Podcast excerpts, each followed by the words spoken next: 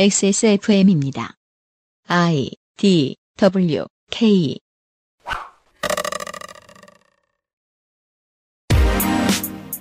그 아실의 유승민 PD입니다. 저희는 21년 일본에서 일어난 참사, 사람들이 이것을 극복해 나간 과정에 대해 이야기하고 있습니다. 권력은 촘촘하게 연계되어 사람들에게 포기해라, 겁먹어라, 절망에 빠져 책임을 묻지 말라고 합니다. 사슬로 이어진 이 실타래를 푸는 일에 짧은 시간이 걸릴 리 없습니다. 더 많은 이웃 시민들이 마음의 준비를 함께 해주시길 바랍니다.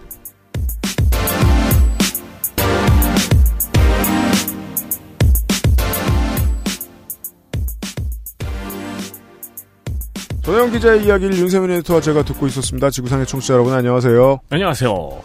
지난번 헬마우스 방송에서 헬마우스가 변희재 씨의 사무실이 우리 회사 근처에 있더라고요.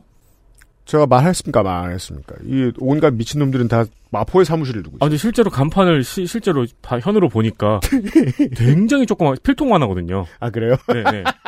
아, 그 옆에 있는 식당에서 밥을 종종 먹는데. 아, 거기! 세상에. 변희재의 청춘투쟁 2014년 7월 16일의 트윗인데요. 네. 세월호 참사로 한몫 챙기려는 소수의 정치꾼들이 세월호 희생자 전체를 욕보이고 있습니다. 저런 생때에 국민들의 애도는 분노로 바뀝니다. 네. 세월호 유족들 대표부터 다시 뽑고 이성을 되찾기 바랍니다. 특히 일본과 중국 청취자 여러분, 한국 국적을 가지지 않으신 모든 한국인이 다 변희재 같은 게 아닙니다. 네. 네, 일부 변희재가 오만 한국인을 다 대표하는 것이 아닙니다. 그렇죠. 제발 알아주시길 부탁드리겠습니다. 지금 국민의힘 국조위원 조수진 의원이 국조특위 현장에서 편 가르기를 하고, 네, 그리고 유족들을 모욕하고, 그러고 앉아 있었죠. 네, 맞아요. 그 모든 공략본이 이 트윗에서부터 시작된 것 같아요. 맞아요. 네, 8년 전에는 변희재 같은 듣거나 본 적이 없는 존재였다면 이제는 국회의원이 그 일을 대신해주고 있을 만큼 상황이 익스트림해졌습니다. 심지어 국조위원이. 네. 이런 비슷한 일은 일본에도 있었고요. 사람에 눌리고 물리력에 눌리는 그 순간의 고통을 훨씬 뛰어넘을 사회적인 가시덤불이 온 방향에서 누르고 있는 상황을 20년을 버텨온 유가족들의 이야기를 전혜원 기자가 듣고 온 겁니다. 네. 이분들이 12구 참사의 유가족 여러분들에게 하신 말씀도 있다고 합니다. 잠시 후 끄트머리쯤에 소개해드리겠습니다. 오늘의 얘기를 이어가겠습니다. 그것은 알기 싫다는 독일산 맥주오모로 만든 데일리라이트 맥주오모 비오틴, 나의 마지막 시도 퍼펙트25, 전화영어, 남해에서 온 바다 보물, 바보상회, 경기도 김치의 진수, 콕집어 콕김치에서 도와주고 있습니다.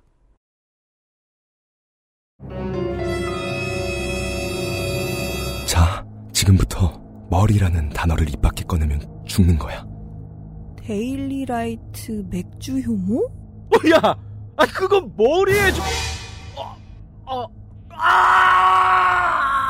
말할 수 없는 고민? 직접 확인해보세요. 데일리라이트 맥주 효모.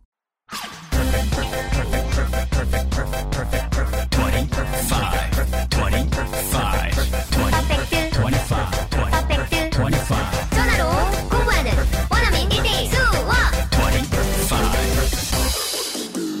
Why don't you call Perfect 25? 콕 집어 콕. 깔끔한 맛의 경기도 김치를 만들기 어려울 땐 콕 집어 콕. 오차 없이 지켜지는 절임 과정, 양념 배합, 저온 발효, 숙성. 정부가 보증한 전통 식품 인증 업체예요. 그러니까 김치가 생각날 땐 콕 집어 콕. 깔끔한 경기도 서울 김치로서의 모든 이의 입맛을 충족합니다. 그렇지 않을 수도 있지만 웬만해선 됩니다. 양질의 재료, 산지 구매해서 직접 구매해서 저온 창고 보관을 통해 신선도를 유지하고 있어요. 촌놈 입장에서 광주에 처음 갔을 때, 네, 전대 앞에서 깜짝 놀랐습니다. 일단 그냥 동네 보통 밥집에 들어가면 일단 깜짝 놀라잖아요. 20개의 반찬이 나오니까. 네, 그렇죠.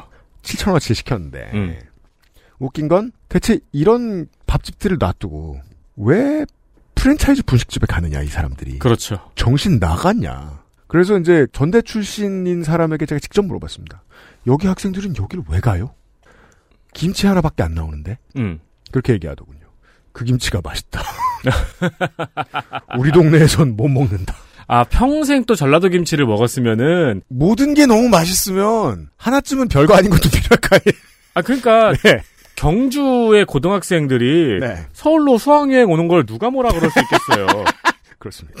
햇섭 인증 업체로서 체계적이고 효율적인 관리로 최상의 위생 환경을 우리 사장이 가서 확인을 했습니다. 그럼요. 포기, 총각, 갓, 김치 등 다양한 선택지가 있어요. 네. 청소하는데 아침에 1시간, 퇴근하기 전 1시간입니다.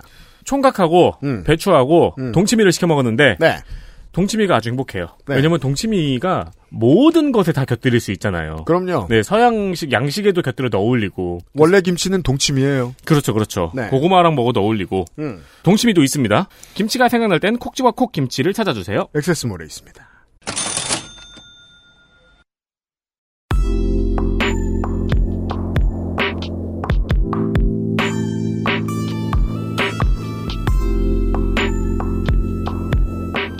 중장거리 필드 취재 전혜원 글.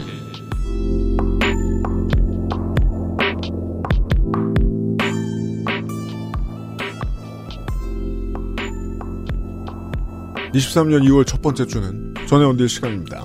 어제와 마찬가지로 시사인의 전혜원 기자가 앉아 있습니다. 네, 안녕하세요. 주식회사 참언론이 해외 취재 좋아합니까? 돈도 많이 들고. 아유. 참 쉽지 않았는데요. 네, 그래도 이거는 이제 정말 꼭 가야 된다. 그래도 그렇게 많이 지원을 해줬습니다. 수화물 안 나오면 최저가로 모시는 일본 깡통 항공도 있긴 있더라고요. 새로 생겼더라고요. 캐리어 하나로 될 수도 있겠구나. 기내, 네. 기내로 전부. 그래도 밥은 좀 맛있는 거 드실 수 있었어요? 아, 예, 뭐 네. 일비 이런 게 나오니까. 규동만 먹을 수 있는 건 아니고요. 요시노야에서. 보통은 로손에서 그냥. 근데 나는 요시노야 너무 맛있어. 우리한테는 그러니까. 네. 네. 그 싼 향토 음식 있잖아요. 그렇죠. 네, 저도 인앤아웃 버거로 때웠었잖아요. 그래서 뜬금없는 축구 이야기를 좀 해보죠. 어제 들으셨던 오늘 들으실 아카시 육교 참사 발생 석 달 전 2001년 4월 11일에요. 요하네스버그의 축구 경기장 앨리스 파크 스타디움이라는 곳에서 인명사고가 발생을 합니다. 남아공 프리미어 사커 리그의 최고 인기팀 올랜도 파이어리츠와 카이저 칩스가 경기를 합니다. 이 두 팀의 경기는 관중동원역 최고의 흥행카드입니다. 보통은 소웨토 더비라고 부릅니다. 남아공을 뛰어넘어서 남아프리카 지역 전체에 관심을 받는 소위 엘 카시코, 이 두 팀의 경기인 날 43명이 군중에 깔려 사망하는 사고가 생깁니다. 경기장 주변에 안표상이 많았는데 이 안표상의 독특한 점은 있지도 않은 표를 팝니다. 들어갈 수 없는 통로로 관객을 들여보내요. 구단은 관중 통제 인원을 더 충원하라는 시의 경고를 무시했고 시하고 정부는 제재를 하다 말았습니다. 그래서 6만여 명이 들어갈 수 있는 앨리스파크 스타디움에는 이후 사법당국 추산 최대 12만 명이 들어가 있었다고 합니다. 남아공 축구 역사상 최악의 참사였는데 문제는 10년 전인 1991년에도 동일한 소웨토 더비, 올랜도 파이어리츠와 카이저 칩스의 경기에서 관중 통제 실패로 인한 사망사고가 있었다는 겁니다. 해당 사건에 대한 명확한 판결은 15년 후에 나옵니다. 버나드 응호피 판사와 재판부의 판결문을 구해봤습니다. 이런 내용이 있었습니다. 관중 동원 규모 예측 실패, 피파 가이드라인 미적용, 안표상, 경기장 입장을 알리는 스크린 고장, 경찰 늑장 대응, 과거 상황에 대해 교훈을 얻지 못한 점 등등을 나열해 놓습니다. 오랫동안 남아공 인구에 회자된 이 사건은 그 이후에도 프리미어 사커 리그에서 크고 작은 사고가 있었음에도 불구하고 모두가 무시하고 걱정했던 남아공 월드컵을 사고 없이 치르는 데에 초석이 됩니다.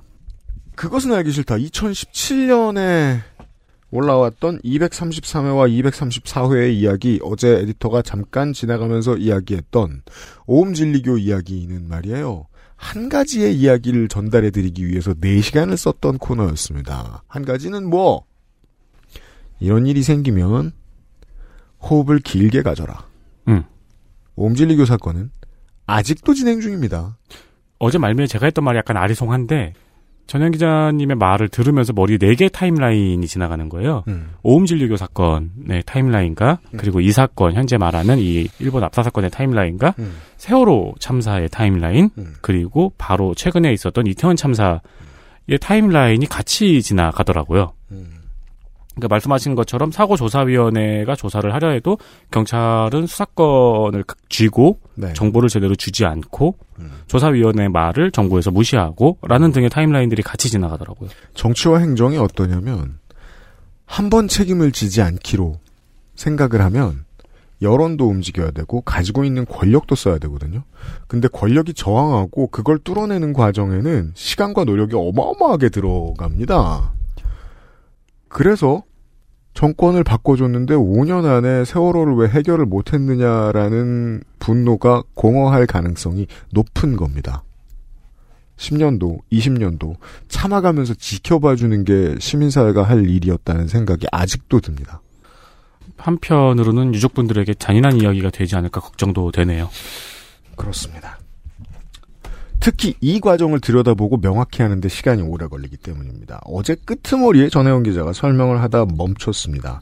사고조사위원회가 생각보다 명석한 조사 결론을 냈는데 그 다음부터 진척이 되지 않더라. 왜? 경찰이 꾸물꾸물하더라. 네. 그래서 경찰이 문제가 계속 될 수밖에 없는데 이후의 상황을 보면 그렇습니다. 사고조사위원회 조사에 협조하지 않은 상태였고요. 경찰이. 네. 그거와 별도로 이제 경찰과 검찰의 수사가 진행이 됐을 거잖아요. 예. 그래서 2002년 12월에 고베지방검찰청이 그 업무상 과실치사상 혐의로 아카시 경찰서의 지역관 한 넘버 경찰. 5, 6 정도 된다고 하는데 진짜요? 네, 그러니까 책임자긴 한데 이제 서장은 아니고 그 지역을 담당하는 사람? 내려갔네요. 그렇죠. 한국으로 말하면 뭐 경정과 총경 사이 어딘가. 네. 그분하고 이제 경비회사, 민간 경비회사 있잖아요. 어쨌든 여기 네. 바뀌었던 거기 지사장, 그리고 이제 시청 공무원 3명 등 이제 현장 책임자라고 할 수 있는 사람 5명을 기소를 했습니다. 이 끝에 있는 사람 5명 기소하는데도 1년 반이 걸렸네요. 시간이 좀 걸렸죠. 그래서 결국은 아카시 경찰서 지역관하고 경비회사 지사장은 금고 2년 6개월 실형을 선고받았고요. 시청 공무원 3명은 금고 2년 6개월에 집행유예 5년을 선고받았고 이대로 나중에 최고재판소까지 가서 형이 확정이 됩니다. 네. 근데 여기서 빠진 사람들이 있잖아요. 이제 아카시 경찰서의 그 당시 서장이었던 사람 그리고 부서장이었던 사람은 기소가 되지 않았어요. 재판에도 넘겨지지 않았던 거죠. 유족들로서는 이거는 굉장히 받아들이기 어려운 결과였습니다. 네. 왜냐하면 그 사고조사 보고서에 따르면요. 사고 당일에 경찰이 폭주족 대책 등에 292명 그리고 혼잡 경비에 36명을 배치를 했어요. 왜 똑같다는 말을 연신하셨는지 점차 이해가 되고 그렇습니다. 똑같지 않은 게 드뭅니다. 그렇습니다. 예, 특히 이제 사고 원인은 그런데 292명 이렇게 계획을 세우고 실제로 그날 폭주족 대책에 투입된 사람이 이 중에 190명이었어요. 그러니까 대부분 폭주족 단속에 투입이 된 거죠. 이야, 지금 뭐 처음부터 우리는 권력을 갖지 않은 모든 우리는 이 얘기를 다 알고 있잖아요. 경찰은 마약 단속한다면서 다른 거 하지 말라는 무전을 보냈었고 용산구청의 직원과 또한 일부 경비력이라 볼 수 있는 인원들은 무슨 포스터를 떼는데 동원되고 있었다. 네. 10월 29일에. 이거는 지금 있었죠. 국조에서 다 드러났죠. 네. 그렇죠. 그래서 결과적으로 그 6교 위에는 경찰이 한 명도 없었습니다. 그러니 이렇게 됐죠. 못되게 생각을 하자면은 마약 단속과 폭주적 단속은 보이죠? 그렇죠. 실적으로서. 질서 유지는 안 보이죠? 그렇죠. 아무 일 없으면 그냥 네. 잘한 거니까. 그래서 제가 만난 이제 아리마 마사하루 씨가 그날 상황에 대해서 말을 이렇게 했는데요. 그러니까 유도해주는 사람 전혀 없었다. 이태원 사고랑 똑같다. 그러니까 만약에 있었다면 간단하게 막을 수 있었다. 맞아요. 그래서 나중에 재판에서 알게 됐는데 아무것도 하지 않았기 때문에 필연적으로 일어난 인재라고 생각합니다. 라고 말씀하셨습니다. 네. 행정의 부재가 피부에 느껴지는 건 너무너무 어려운 일이죠. 이런 극한의 상황을 제외하면 말입니다. 네. 그래서 이 사고 이후에도 이 어떤 생존자분이 이제 나중에 이 아리마 부부한테 메일을 보냈대요. 혹시 그때 제가 밀어서 그렇게 된 거 아니냐, 아이들을 잃으신 거 아니냐, 너무 죄송하다. 근데 이제 이분이 말하기를 그런 건 전혀 관계없다. 그러니까 그러니까 누가 누굴 밀어서 그렇게 되는 게 아니라는 거예요. 일단 압사 사고 일어나기 직전에 그 발뜨는 그 상황까지 가면은 전혀 막을 수 없습니다. 라고 얘기를 합니다. 그러니까 처음부터 걷는 방향을 일방 통행으로 해서 이렇게 부딪히게 하지 않는 이상은 그날에 뭘 한다는 것은 상당히 무리한 일이다. 이제 이렇게 단언을 하셨습니다. 네. 아마 그 지역에도 혹은 일본 내부에도 그런 분위기가 있던 모양입니다. 보수언론이 그랬는지 뭐 그런 지형까지는 알 수 없습니다만 거기 시민들의 무책임으로 돌리려는 노력이 어딘가에 있었으니까 이런 걸로 죄책감을 가지는 시민들이 그쵸. 유가족들한테 뭐 미안하다는 말도 하고 그런 걸 거 아니에요. 그렇죠. 실제로 뭐 거기 왜 그렇게 애들을 데려왔냐 그렇게 혼잡한 곳에 이제 이런 얘기를 많이 들었다라고 하는데요. 우리나라식으로 할 것 같은 뭐 폭식투쟁할 마인드를 가진 사람들이 그런 소리하고 다녔겠죠. 그래서 실제로 집 전화로 그렇게 전화가 왔을 때요. 집 전화로? 네. 왜 그렇게 돈 벌려고 그러냐 이런 식의. 그것도 똑같네요. 똑같죠. 그러니까. 애들을 방금 잃은 엄마 아빠한테? 그러니까요. 그러니까 네. 어제 시간에 들었던 생각이 뭐냐면은 유족이 상중에 원고를 썼다고 했잖아요. 그때 잠깐 머릿속에 든 생각이 옛날 세월호 참사가 터져서 유가족들이 요구를 할 때 그런 댓글들이 있었어요. 어떤 자식 잃은 부모가 저렇게 열정적으로 저렇게 나서냐. 저거 다 꿍꿍이가 있는 거다. 다른 사람이다. 이런 자식을 잃었으면 집에서 슬퍼하게 바쁠 것 같은데 이런 댓글들이 있었거든요. 요즘은 더해요. 네. 네, 그렇게 해도 처벌을 받거나 사회적으로 등한시되지 않는, 터부시되지 않는다는 확신을 가진 다음에 요즘은 더 심하게 말합니다. 네. 예, 그냥 자기 페이스북 계정에서 드러내놓고 다들 그런 얘기 하고 있는 사람들이 많이 있죠. 조금 다른 얘기인데, 이게 꼭 소셜 때문일까 생각해서 아카이브를 많이 뒤져봤거든요. 90년대 말에 조선일보 사설에도 그런 게 있어요. 삼풍백화점이 무너진 건 안 된 일인데 그걸 국가가 뭐하러 보상해줘야 되느냐 그런 놈이 있어요. 아 그래요? 예, 그렇더군요. 깜짝 놀랐습니다. 나중에 한번 정리해 소개해드릴게요. 네. 네. 그래서 이 유족들로서는 아까 말씀처럼 정말 생존자이자 목격자니까 잘 알잖아요. 그래서 경찰의 책임을 지적할 수밖에 없었는데 네. 이 시모무라 씨 얘기를 들어보면 사고 당일에 경찰들이 육교 밑에 보이는데 그냥 지나가기만 하고 여기 올라오지를 않았다는 거예요. 실제 지금 거리에 있었네요. 네, 그러니까 많지 않았지만 한 5-6명인가 밖에 안 됐지만 올라오지 않고 그래서 신고를 했잖아요. 이분이 경찰 신고를 이분도 직접 했는데 아, 곧 가겠습니다. 이러고 말만 있는 거죠. 그래서 경찰이 처음에는 그 110 신고, 그러니까 112 신고라는 게 21건밖에 안 들어왔다고 했다는 거예요. 21건 들어왔다. 근데 현장에 당시 수천 명이 있었고 6,400명이 있었죠. 네. 그리고 시모무라 씨 자신만 해도 7번이나 신고를 하셨대요. 시모무라 세이지 씨 본인이 7번 신고했다고 본인이 정확히 알고 있고 기록도 당연히 있을 네, 텐데 네. 그 시대면 이미 휴대폰을 들고 다니는 시대예요. 근데 그럼 그렇죠. 내가 한 거 빼면 14건밖에 없다는 거냐. 6,400명이 깔리고 있었는데. 말이 안 되잖냐. 이렇게 얘기를 하셨는데 그러니까 알고 보니까 신고가 집중이 되다 보니까 이제 마비 상태가 됐었나 봐요. 정말 행정 전체의 마비였네요. 아, 근데 그렇다 해도 고작 21건만 접수가 안 됐다는 건 심각하네요. 그러니까요. 뭔가 예, 참 알기 어렵죠. 그래서 이분들이 진상 규명을 위해서 이 110번 신고에 대응하는 경찰 본부의 기지가 고베시에 있어서 이분들이 직접 이제 방문해서 조사를 했는데 이제 효고현 신고센터 같은 것이 고베에 있었나 보네요. 네. 근데 이제 보통은 신고 녹음한 거를 그대로 줄 텐데 이걸 또 이미 지워버렸다고 얘기를 했다고 합니다. 여기서 잠깐의 사고가 정리하는데 10년이 되고 20년으로 늘어나는 거라니까요. 그러니까 이런 이 포인트예요. 예. 예. 그리고 또 이 사고 규명의 핵심 중에 하나가 그 사고 당일에 그 육교를 찍는 비디오 카메라라는 게 있었어요. 그게 그 육교가 아주 잘 보이는 바로 옆에 이 호텔이 있거든요. 되게 높은 호텔이. 네. 거기 옥상에 굉장히 가까이 보이는 카메라가 설치돼 있었는데. CCTV. 네네. 그리고 그 데이터가 이제 아카시 경찰서에 분명히 전송이 됐고 녹화 기능도 있고 이런 것들을 다 유족들이 밝힌 거예요. 원래는 그런 카메라도 없다 막 이런 식으로 거짓말이 너무 많았어요. 예, 그런 것들을 밝혀냈는데 근데 정작 녹화가 안 됐대요. 그래서 그게 그 녹화를 스위치를 안 누른 건지 아니면 눌렀는데 뭐가 안 된 건지도 여전히 지금까지도 이제 미궁인 상태 라고 합니다. 근데 이 국가적 참사에 대한 신고 내용을 지운 걸로 봐서는 다른 심증이 더 강하잖아요. 그러니까요. 근데 그게 뭐 나중에 있었다는 얘기도 있고, 아무튼 굉장히 그런 게 불신을 가질 수밖에 없는. 이건 또 세월호랑 똑같습니다. 지워진 게 많죠. 예. 하지만 밝혀내는 사람은 과학적이어야 되기 때문에 왜 지워졌는지는 미궁 속이라고 표현해야 전혜원 기자처럼 올바른 표현이잖아요.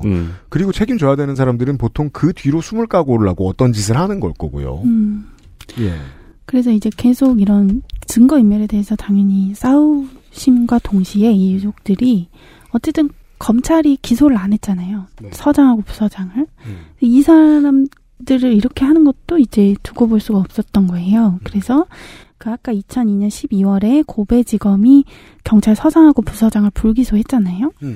그러니까 기소를 신청을 했어요. 그러니까 그 2003년 3월에 고배지검의 검찰 심사회라는 데에다가 그 경찰 서장하고 부서장을 기소해달라 이렇게 신청을 했습니다. 자, 일본에는 시민이 검찰의 업무에 참여할 수 있는 무슨 시스템이 있나 봅니다. 그렇습니다. 그게 바로 검찰 심사회라는 건데, 그러니까 검찰의 불기소 처분이 정말 적당한 건가, 맞는 건가를 이 추첨으로 뽑은 시민들이 심의하는 기구예요. 우리도 뭐 검찰 시민위원회인가 그런 비슷한 게 있는데, 네. 굉장히 형식적으로 운영이 되고 있는데요. 있긴 있다고 들었는데 뭘 했다는 기사를 본 적은 없습니다. 그러게요. 그러니까 참여재판처럼 국민참여재판처럼 사법부의 시민이 참여할 수 있게 만드는 걸 검찰처럼 생각하시면 되겠습니다. 네, 검찰로. 뭐 그런 비슷한 게 있습니다. 그래서 이 검찰 심사회가 보니까 이거는 경찰 서장하고 부서장을 기소를 하는 게 상당하다 이렇게 의결을 했습니다. 그러니까 유족들의 손을 들어준 거죠. 아, 결과를 알겠습니다. 이 검찰 심사회가 할 수 있는 것의 효력은 권고의 레벨인가 보군요. 그렇죠. 이 당시에는 그랬습니다. 그래서 기소 상당하다고 의결했지만 고배지검은 역시 아니야 라면서 이 두 사람 불기소 처분을 했습니다. 검경이 모두 등 돌리고 있습니다. 네. 그래서 그 일본에서는 이제 검찰, 경찰이 또 사이가 좋다라고 표현들을 많이 하시더라고요. 그 나라는 또 이렇게 서로 동료처럼 이렇게 지켜준다. 상상하면 그게 더 나쁘네요. 네. 왜 박판규 변호사가 얘기를 했잖아요. 검찰이 가지고 있는 가장 큰 파워는 불기소다. 그렇죠. 네. 예. 진짜로 중요한 얘기죠. 그래서 검찰 심사회에 또 유족들이 신청했어요. 그래서 또 기소가 상당하다고 했는데 검찰이 또 불기소 처분을 합니다. 그러니까 결국은 두 번이나 검찰 심사회가 기소 상당을 했는데 시민이 합법적으로 두 번이나 견제권을 행사했는데 안 먹혔다. 안 먹혔습니다. 네, 안 먹혔는데요. 그러다가 사법제도가 변합니다. 네. 그래서 기존에는 이제 검찰 심사회라는 곳에서 기소 상당을 아무리 의결해도 우리가 봤듯이 검찰이 무시하면 그만이었어요. 권고 레벨. 저기 마치 인권해처럼. 네, 인권위처럼. 인권위처럼. 근데 그러던 것이 검찰 심사회가 기소 상당을 두 번 의결하면 강제로 기소가 되는 걸로 법이 바뀌었습니다. 아. 강제 기소. 굉장히 좀 생소한 단어인데. 검찰을 견제할 수 있는 힘을 만들었네요, 일본이. 그렇죠. 네, 이렇게 무시하면 안 된다. 두 번이나 됐으면. 그래서 이 법이 바뀌니까 다시 유족들이 신청을 한 거죠. 그래서 검찰 심사회가 기소 상당을 했는데 또 안 했겠죠? 그럼 기소 상당을 또 했어요. 두 번 했어요. 그래서 네 강제 기소가 되는 겁니다. 네 번을 한 거네요. 네네. 이 유족과는 별개로 검찰 심사회 입장에서도 집요했네요. 그러니까요. 네, 일관되게 들어준 거고요. 그래서 이게 일본 최초의 강제 기소 사건입니다. 제1호였어요. 네. 강제 기소라는 단어를 아마 이제 일본 언론은 그렇게 기록을 하고 있는 것 같은데 정치인들도 그렇게 쓰고 있는 것 같은데 이 단어의 어감은 여기에서의 강제를 당한 존재가 검찰이죠. 그래서 이런 어감을 쓰는 모양입니다. 일본도 예. 검사를 주인공으로 볼 때가 많기 때문에 그렇죠. 보도할 예. 때 보면 강제로 검찰이 당한 기소. 그렇죠. 근데 이제 그 과정에서 근데 경찰서장이 이런 과정 중에서 2007년에 지병으로 사망을 합니다. 사람의 시간은 흐릅니다. 네. 그래서 죽은 사람을 기소할 수 없기 때문에 2010년에 결국 부서장만 강제 기소가 되죠. 예. 2010년 10년 지났네요. 그쵸. 9년, 그쵸. 지난 거죠. 네. 사고로부터 굉장히 오래 걸린 거죠, 이미. 그리고 또 이제 인간의 시간이 흘러서 주요 피의자가 사망을 하죠? 그러면 또 수사가 어려워지는 것 중에 하나가 나머지 피의자들이 망자에게 뒤집어 씌웁니다. 그렇습니다. 예, 그런 일들이 실제로 일어났는데 이 강제 기소된 부서장이 뭐라고 하냐면 나는 사고 당일에 경찰서장한테 오늘 중요한 날이니까 현장에 가시지 않겠냐 이렇게 제안을 했는데 서장이 감시 카메라 있으니까 괜찮다 이렇게 거부했다라고 주장을 한 거죠. 그러니까 무죄를 주장한 거예요. 서장한테 뒤집어 씌우는 거군요. 확인할 수 없는 증거를 딤입니다. 그렇죠. 확인하기가 어렵죠. 서장이 죽었기 때문에. 한계가 있었고요. 일단 이 사람이 이런 단독적인 범행을 이렇게 증명하기에 한계가 있었고요. 어쨌든 아까 왜 유죄 판결 받은 사람 있잖아요. 아카시 경찰서의 지역관이라는 네. 사람은 유죄 판결을 받았잖아요. 네. 그래서 그 사람하고 그런 공범이었다. 이렇게 하면은 유죄 판결을 받을 수 있었는데 그것도 이 사람이 기소된 게 2002년이었잖아요. 그래서 공소시효가 5년이거든요. 공소시효 5년. 공소시효가 지났죠. 지났으니까 이게 공범 관계가 이게 아무튼 되지가 않은 거죠. 그래서 공범 관계가 부정이 됐습니다. 네. 이 또 부서장 역할은 또 서장을 보좌하는 걸로 거니까 지역관하고는 또 다르지 않냐 해서 공범 관계도 인정이 안 됐습니다. 네.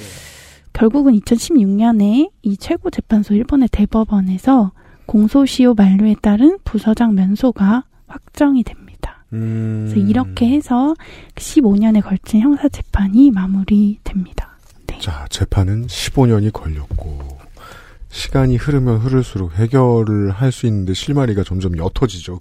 행정적인 돌부리들을 몇 개 보셨습니다. 네. 사람이 죽기도 하고요.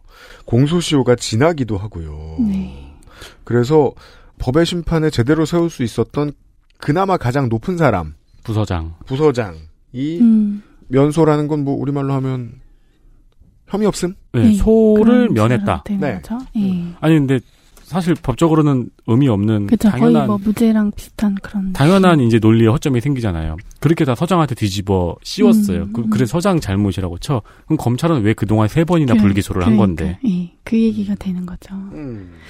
그래서 이제 이 시모무라 씨가 결국에는 경찰서장 탓으로 끝나버렸다. 이제 죽었으니까 더 이상 논쟁할 수 없잖냐. 그래서 말씀처럼 처음부터 서장 책임이 인정돼서 기소가 됐다면 이렇게 공소시효가 지난 일도 없었을 텐데 그래서 굉장히 아쉬워하셨고요. 어쨌든 이 형사재판 자체가 이 사고 당일에 어떻게 대응했느냐. 이거에만 집중을 했고 이게 가장이란 표현 쓰지 맙시다. 다 똑같지만 이것도 똑같네요. 그렇죠. 예, 사실은 그날 전에 그럼 어떻게 이걸 준비를 했는가도 되게 중요한데 그런 것들은 사실은 형사재판의 대상도 되지 않았어요. 그런 것들이 굉장히 아쉬웠다라고 말씀을 하셨습니다. 이 사고와 우리 사고에 조금 달랐던 점 하나가 느껴집니다. 우리는 이제 적어도 우리 청취자 여러분들은 그 얘기를 다 아십니다. 이게 사실 한국의 지금 12구 참사는 정권 차원의 수사도 가능하고 조사가 가능한 사건이라는 걸 말입니다. 네. 예. 경찰력과 행정력이 정치적인 이유에 있어서 다른 데로 집중이 됐던 것이 원인의 절반 이상 혹은 절반 정도는 차지한다는 거라는 걸 말이에요. 다만 이 사고는 그러진 않았던 것 같습니다. 무슨 폭주족을 많이 잡아야 뭐 총리의 지지율이 올라가고 그런 상황은 아니었기 때문에 우리나라는 그런 연관성이 없다 할 수 없습니다만 그렇다면 가장 위쪽에는 일단 경찰서장을 붙잡고 봐야 했을 텐데 더 넘어가 봐야 시장 정도였을 텐데 XSFM입니다.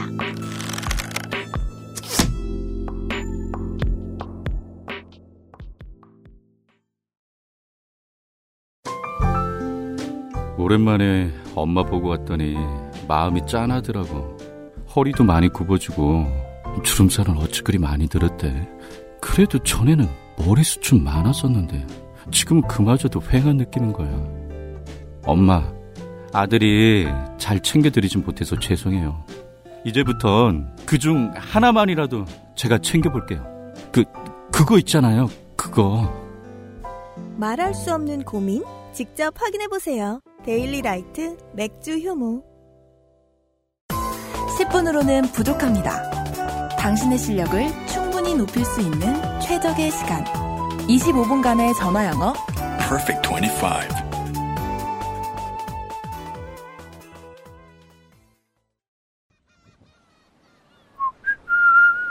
여기가 천국이구만 바닷소리 좋고. 아, 시원하다. 어디?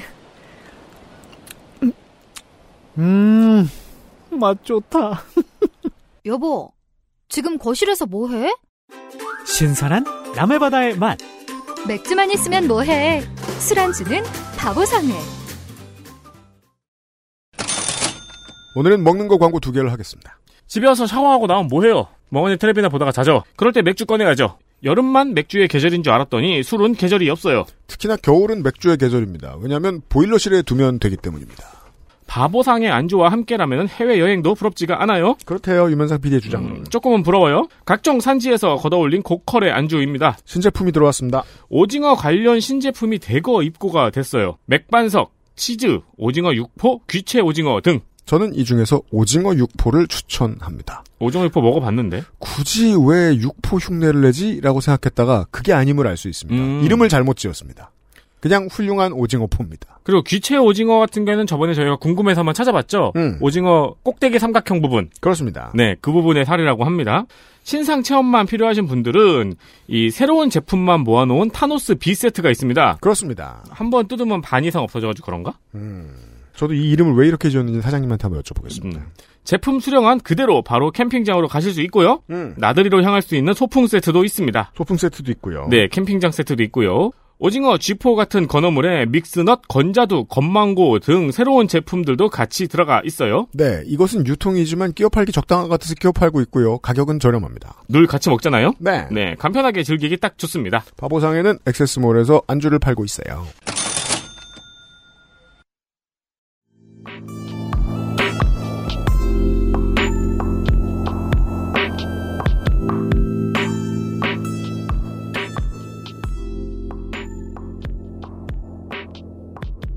그나마 그래도 이 형사재판의 빈틈을 메운 게 민사재판이었는데요. 네, 그러니까 유족들이 형사재판하고 별개로 2002년에 제기를 했습니다. 대상은 아카시 시청, 그리고 효고현의 경찰본부. 이제 아카시시가 효고현에 있으니까. 그리고 이제 경비회사, 민간경비회사. 이렇게 셋을 상대로 민사 손해배상 소송을 제기를 했고, 2005년에 유족이 승소를 해서 총 5억 6,800만 원의 배상 판결이 내려졌습니다. 요것도 신기하네요. 왜요? 민사에서 2005년에 이겼는데 형사에서는 쌩깠어요. 네. 네, 그러니까요. 예, 네, 그것도 참 그런데 그래서 이 당시에는 이제 원고 피고 모두 항소하지 않아서 이제 확정이 됐습니다. 민사 판결은 빨리 확정이 네. 됐는데요. 이런데 악플 달고 싶어하는 친구 여러분들께 전해주십시오. 보통 인력을 아끼려고 하고 인력을 다른 데 쓰려고 하는 사람들. 다 돈 아끼려고 하는 거 아닙니까? 그렇게 죄 지은 사람들한테는 돈을 뺏어가야 됩니다. 그게 정의예요. 네. 네. 이 민사재판에서 쟁점이 된 것 중에 하나가 결국은 경비의 책임 소재가 누구한테 있느냐였는데요. 이거는 주최 측에 있는 행사였잖아요. 그래서 이 경찰은 이 혼잡 경비는 원래 주최 측이 자주적으로 해야 된다. 1차 책임은 주최자한테 있다. 이렇게 주장을 했습니다. 그러니까 자주 경비를 주장을 했습니다. 이거 10월 30일 날부터 나왔던 얘기예요, 우리나라에서. 네, 뭐 우리는 뭐 거의 주체자가 없다. 예, 맞아요. 그러니까 주체자가 없으니까 뭐 책임이 아니라고 했는데, 근데 이거에 대해서 이제 여기 민사 판결문은 이렇게 얘기를 합니다. 이제 자주 경비라는 게 주최 측이 뭐 경비 계획을 세우고 당일에 경비를 해야 된다는 그런 의미는 있는데 그렇다고 해서 경찰이 이 혼잡 경비에 대한 책임 을 경감받거나 면제받을 수 있는 건 아니라는 거죠. 왜냐하면 민사재판부가 봤을 때는 네. 경찰에게는 참석자의 생명, 신체 등의 안전을 확보해야 할 주의 의무가 있다. 주최자 측의 자주 경비에만 맡길 게 아니라 스스로도 적정한 계획을 책정해야 할 주의 의무가 있었다. 그러니까 왜냐하면 경찰이 어느 나라나 이건 다 마찬가지더군요. 경찰이 어떠한 군중 동원되는 행사가 있는데 주최 측이 들어오지 말라고 해서 다 못 들어갈 법이 있느냐. 그런 건 어디에도 없습니다. 네. 그렇죠. 가장 공권력 그야말로 그렇잖아요. 어떤 대중행사가 있어도 경찰이 뭘 막아서고 통제하고 싶으면 얼마든지 할 수 있습니다. 그렇죠. 우리는 청취자 여러분 한국 전역에서 11월, 12월, 1월에 그거 다 경험하고 있습니다. 네. 갑자기 경비 늘었죠. 어딜 가나 갑자기 경찰 늘었죠. 아니 농구나 배구 시즌 티켓 끊으신 여러분, 이거 한번 둘러보십시오. 작년에 비해 경찰 다 늘었죠? 느끼실 겁니다. 그러니까 이거는 말이 안 되는 게, 주최 측이 경비를 해야 된다는데, 주최 측은 당연히 질서 유지를 위해서 뭔가 의무를 다 해야겠죠. 그리고 주최 측이 있으면 갑자기 일본이 아니게 되고, 그 사람들이 국민이 아니게 되는 게 아니잖아요. 그렇죠. 그렇죠. 그러니까 얘네들은 우리 큰아버지가 주최한 고수도판에서 싸움이 나면 거긴 안 가겠다는 거잖아요. 네. 국민이 다 뭐예요? 어느 나라 사람이 왔어도. 그럼요. 네. 그러니까. 이 사전 계획 여부를 굉장히 다룬 거죠. 근데 이제 일본에 압사 사고가 여러 번 있었는데 그러면서 이제 연구들이 축적이 됐대요. 네. 그래서 그런 거에 따르면은 이 혼잡 경비라는 거는 계획 단계에서 이미 80%가 완성이 된다고 합니다. 맞아요. 그리고 이거를 이제 경비원이나 이런 사람들한테 잘 주지시키는 게 90%고요. 당일 대응이 좌우하는 거는 나머지 10%밖에 안 된다라고 합니다. 그렇죠. 당일은 매뉴얼대로 할 수밖에 없죠. 그렇죠. 예. 네. 그 사전에 계획되지 않는 이상. 네. 매뉴얼이 틀리면 사고 나는 거예요. 그래서 이제 이 판결문은 피고들이 사고 발생을 사전에 예견할 수 있었다. 그럼에도 불구하고 이 사전 준비 단계에서 이 혼잡 경비 계획 책정이 준비가 안 된 거. 이거야말로 이제 압사 사고 발생의 제일 큰 원인이다. 라고 지적을 합니다. 아니, 형사 판결문에 나와야 될 문장이 민사 판결문에 있네요. 그렇죠. 이제 형사에서는 그런 것 자체를 다루지 않고 그냥 그날 당일에 한 8시쯤 됐으면 니네가 기동대 투입했어야 돼. 이런 식의 논리거든요. 근데 그것도 맞지만은 그 전에 준비를 했어야죠. 그럼요. 예. 네, 그거를 물었어야 되는데 그거를 민사 재판에서 물을 수 있었던 거죠. 그래서 이제 이 유족분들이 민사 재판 판결문을 굉장히 그래도 소중하게 생각을 하는데 사실 그 이유가 또 있습니다. 네. 이 시모무라 씨가 얘기를 했는데요. 그러니까 보통은 그런 판결문에 이제 우리 얘기까지는 안 써주는데 그 유종 얘기까지 이렇게 써주진 않는데 아 이거는 데려간 사람 책임은 없다. 이렇게까지 그 민사 판결문에 나오는 거예요. 여기서 데려간 아이를 데려간 그쵸. 부모 아이 책임은 데려간 없다. 부모 책임은 없다. 라고 써준 거죠. 아니, 근데 상식인데, 당연한 말인데, 이 얘기가 굳이 판결문에 등장을 했다는 거는, 네. 이걸 주장한 사회적 분위기로 상당히 있었고, 사고 초기부터 거기 데려간 부모가 나쁘다, TV에 나와서 돈 버는 거 아니냐, 실제로 이런 비방이 많았다 했잖아요. 그래서 뭐 전화도 오고, 편지도 오고. 그런 무례한 말은 일본이 전통적으로 황색지에서도 보수 언론에서도 잘하죠. 네. 판사도 보고 있었을 거예요. 그렇죠. 한국이랑 그게 비슷하다면서요. 임용돼가지고 사무실 들어가면은 저 신문 보라고 온다고. 그건 똑같대요. 일본도 한국도. 그 왜 저 판사나 검사 임용되면은 조선일보 보라고 하면서 보통 레벨이 아닌 향응을 베풀어 준다고 하잖아요. 그럼 이제 그 아침에 와가지고 조간신문 보면서 읽을 거 아니에요. 그런 네. 식의 차가운 사설들. 네, 네. 유가족들한테 상처를 내는. 그거 보고 쓴 재판 판결물이겠죠. 보통 신문 보라가 보통이 아닌 향은 뭘까? 보통 우리 자전거잖아요. 그건 아닌가 봐요. 잘 몰라요. 네, 10만 원 남짓의 자전거인데 네. 뭘 줄까? 네. 네. 그런 식의 비방을 많이 받았다고 하고요. 심지어 20년이 지난 지금까지 그렇다고 합니다. 아직도. 이 시모무라 씨가 유족회 회장인데 이분이 이제 한국 이태원 참사가 났으니까 거기 언론에도 많이 나오셨을 거 아니에요. 네. 그러니까는. 쓸데없는 참견하지 말라. 이제 이런 식의 말들, 뭐 댓글이나 이런 것들이 있다고 합니다. 아, 그러니까 12.9 참사 이후에 한국 언론에 인터뷰를 하셨으면 전혜원 기자도 인터뷰하고 오셨으니까 일본 언론에 다시 소개될 거 아니에요, 또. 네, 일본 그렇죠. 언론이 이제 취재를 하기도 했고요. 그럼 이제 재팬 야후 아이디들이. 그렇죠. 재팬 야후가 뭐 2채널. 네, 2채널. 뭐 2채널에서 본 이야기를 악플 달러 오겠죠. 이분이 이제 그래도 우리 때는 전화나 편지였는데 인터넷이 있으니까 지금 더 힘드시겠다. 이제 한국 유족분들이 이렇게 좀 걱정을 하시기도 했습니다. 아 시모무라 세이지 씨가 네. 20년 전에 겪어보니까 그때는 전화를 거는 놈들 하루에 20놈 있었다. 근데 지금은 1분에 10,000명씩 댓글 달지 않느냐. 그렇죠. 이태원 희생자 가족 여러분 힘드시겠다 이런 말씀. 왜냐면 하셨다. 무슨 말 들을지를 다 아는 거죠. 정확히 아시겠죠. 네. 네. 너무너무 그런 것들을 이해를 하고 계셨습니다. 아, 네. 그래서 저는 이제 뭐 이 동네에 대한 공부를 하려고 보다가 이 아카시 이 해협 대교가 워낙 동네의 명물이기도 하고 세계에서 제일 긴 현수교. 라던데요? 네, 뭐 길었다가 나중에 하는데. 칠레인가 어디 생겨가지고. 아, 네. 그래요. 네. 섬이랑 몇 가지랑 붙어 있는 거 이렇게 다 하면은 더 긴 다리도 많기도 하고. 근데 그 제가 가봤던 이제 고군산의 선유도 다리나 거가대교하고는 분위기가 좀 달라요. 여기는 뭔가 자연에 어우러진 조용한 이런 거라기보다는 겁나 큼직큼직하고 직선이 예쁜 네네. 그런 다리입니다. 그 해안 자체가 인공으로 메운 거예요. 맞아요. 네. 그렇다더군요. 그래서 이 예쁜 곳을 결국은 또 관광자원으로 쓰고자 하는 욕망을 지역 정치인들이 안 가지진 않을 텐데. 그렇죠. 그래서 돈도 많이 들었고. 네. 어떻게 될까 봤더니 그 사고 얘기만 계속 나오길래 느꼈죠. 아, 이제 안 하나 보다. 맞습니다. 네. 네. 사고 그 이후에 대한 얘기입니다. 그렇습니다. 네.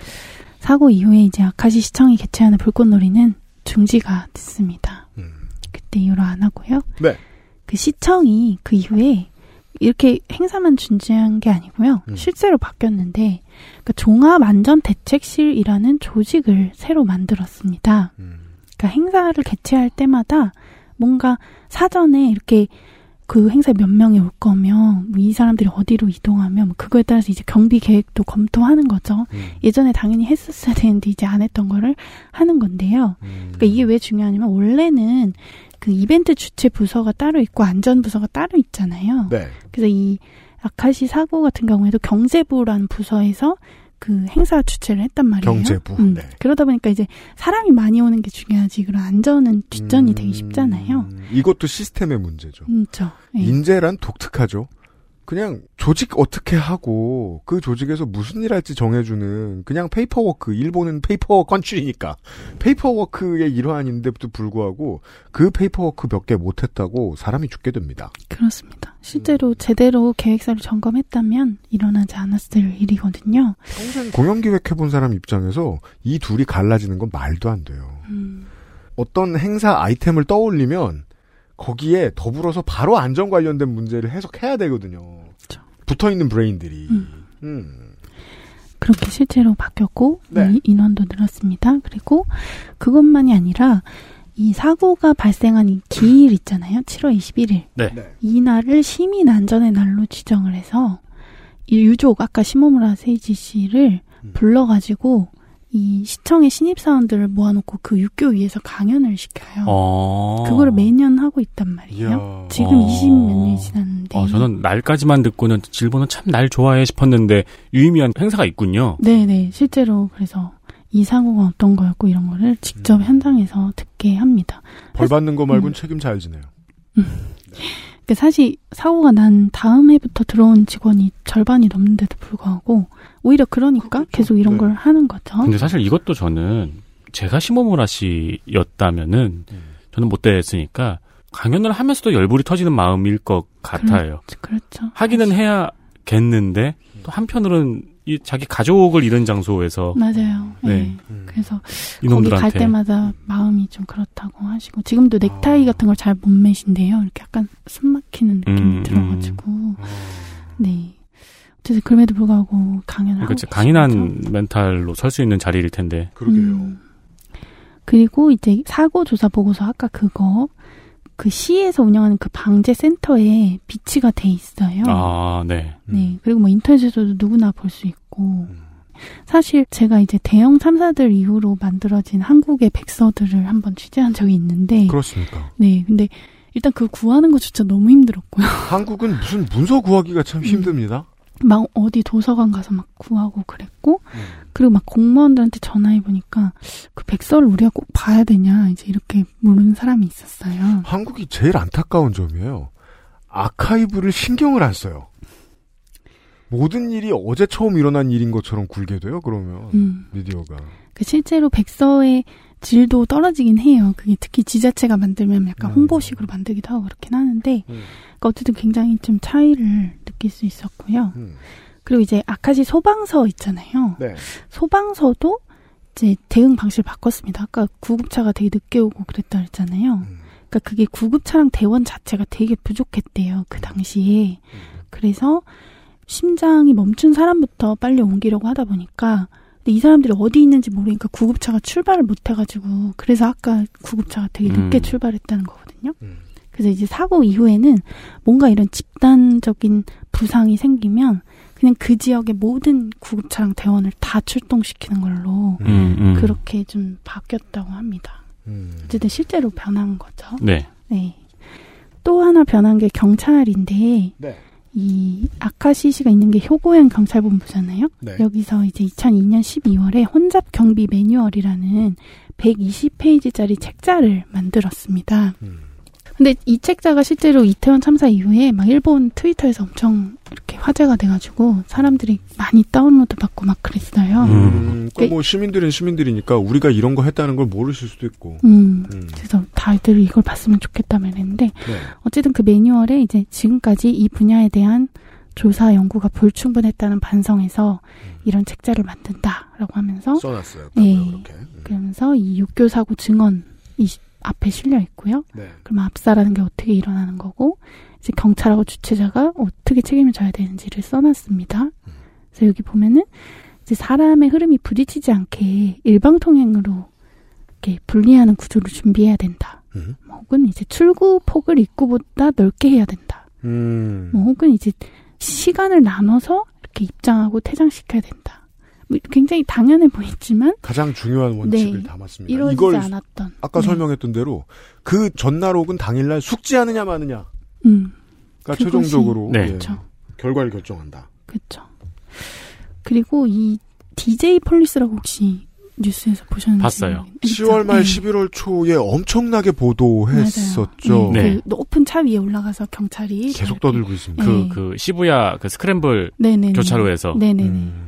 그 DJ 폴리스라는 게 뭐 약간 재미있게 그렇게 좀 유도한 사람이 있었나 봐요. 그래서 이런 별명 같은 게 붙었다고 하는데 그러니까 이것도 이 2005년에 민사 판결을 나고서 2007년에 이제 일본 경찰이 도입을 했어요. 이런 아카시 육교 참사를 네. 보고 배운 결과 중 하나겠군요. 그렇죠, 그렇죠. 분명히 그 중에 하나로서 이제 혼잡 경비, 뭐 홍보차 이런 게 도입이 된 거죠. 네, 그래서 그러니까 저는 물론 그때 이제 보도 보면서 화가 나긴 했죠. 아니 지난 오랜 기간 동안 한국이 이런 실수를 뭘 했다고 꽤 오랜 기간 동안 왜 우리가 후진국인 것처럼 저거 배우자고 말하지? 라는 점에서 화가 나긴 했는데 아무튼 일본이 보고 배워서 그러니까 일본이 스스로 다친 네. 걸로 배워서 했다는 거 우리한테 없는 거긴 했으니까요. 그렇죠. 네. 아니 그리고 우리가 몰라서 그렇지 일본도 그런 보도 있을 거예요. 한국에 저걸 배워야 된다는 보도가 또 따로 있겠죠.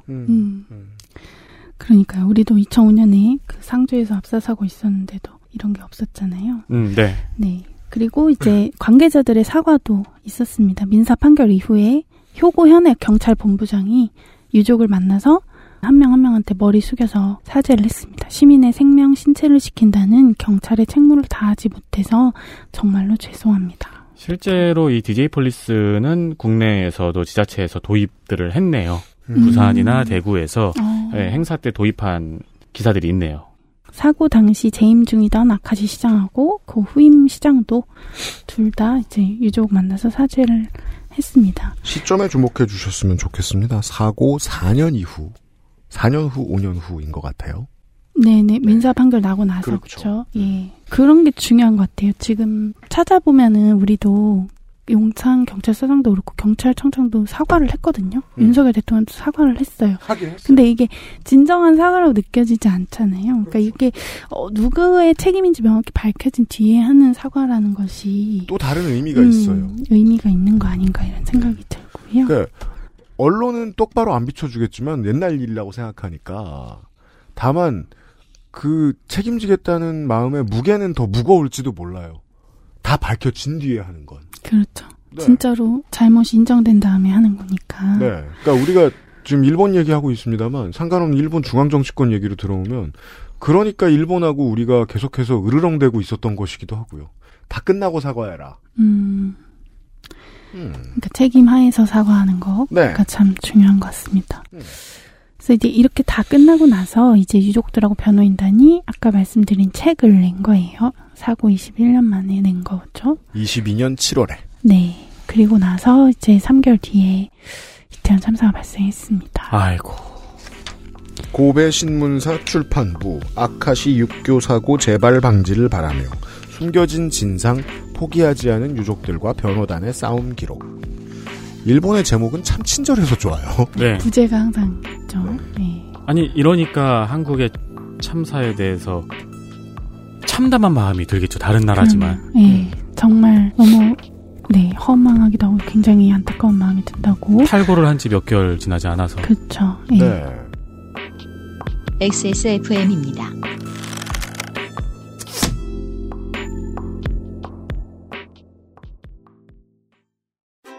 혼술 세트로 부담 없이 간편하게. 맥주만 있으면 뭐해? 술안주는 바보상회. 콕 집어 콕. 식구가 많아도 나 혼자 살아도 김치는 콕 집어 콕. 시원한 백김치, 감칠맛의 갓김치, 아삭한 총각김치. 무게도 포장도 원하는 만큼 다양해요. 그러니까 김치가 생각날 땐 콕 집어 콕.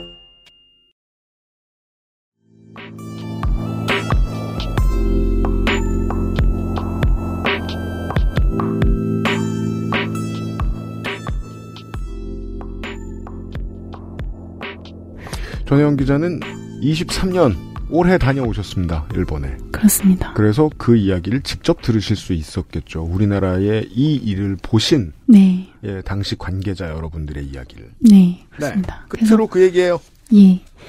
그 당시 이제 아이를 잃은 사람만 있는 게 아니라 70대 여성 두 분도 희생이 됐다 그랬잖아요. 그렇죠. 이제 그 중에 한 분이 시라이 토미코 씨였는데 네, 돌아가신 분이. 예, 그 아드님이 이제 시라이 요시미치 씨예요. 그러니까 어머니를 잃은 거죠, 이 사람은.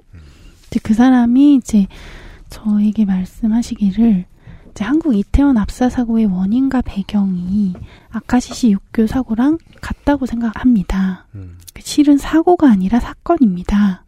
경찰이 시민의 생명을 지키는 일보다도 폭주족이나 마약 단속으로 실적을 쌓으려 했다는 점에서 그렇습니다. 바로 짚어내셨겠네요. 딱 보고 너무 똑같다고 생각했다는 거예요. 그래서 여전히 이제 혼잡한 장소에 간 사람이 나쁘다 이런 사람도 있지만 굉장히 그 잘못된 거다.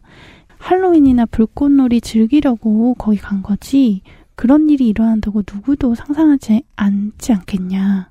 그래서 사고를 예견해서 혼잡 경비 대책을 세우는 거는 경찰의 최대 사명입니다. 주체자가 없어도 마찬가지입니다. 이제 일본에서 발생한 일은 아니지만 똑같은 압사 사고가 발생한 것은 정말 한스럽기 짝이 없습니다. 이렇게 표현을 했습니다. 유가족인 아드님이 시라이 요시미치 씨가 하신 말씀입니다. 네, 이태원 참사에 대해서. 네.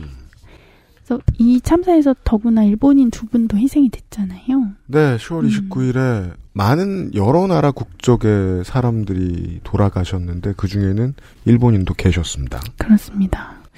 그래서 이 육교사고 유족분들이 이 책을 이제 이태원 참사의 일본인 유족분들에게 보내셨대요.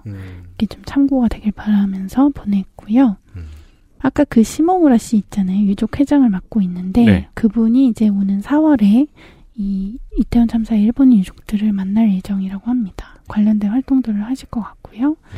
그래서 이분, 그러니까 시모무라 씨 또 얘기를 하는 것이, 그러니까 유족들은 이태원 유족들도 아직 현실을 좀 받아들이지 못할 거다.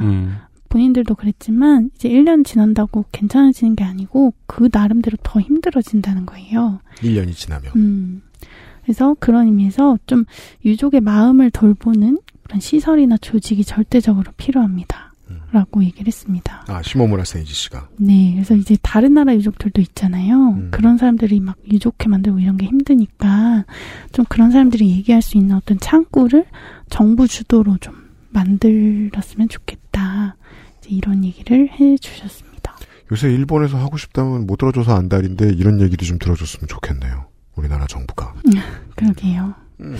그 외에도 제가 만난 유족 중에 역시 둘째 딸인 8살 이제 유이나라는 딸을 잃은 그 미키 기요시 씨라는 분이 있는데 그분이 당시 이제 32이었는데 이제 생존자로서 그런 얘기를 좀 많이 했습니다. 그러니까 이분도 불꽃놀이를 뭔가 보거나 이렇게 사람들이 많은 데를 가면은 그런 트라우마 같은 게 되게 살아난대요. 네. 그러니까 이분은 심지어 아이를 안고 있다가 그때 이제 뒤로 기절하면서 이렇게 정신을 잃었는데 일어나 보니까 이제 딸이 깔려있는 그런 상황이었거든요. 네, 진짜 뭐 가슴 속에서 그야말로 죽은 거죠, 딸이.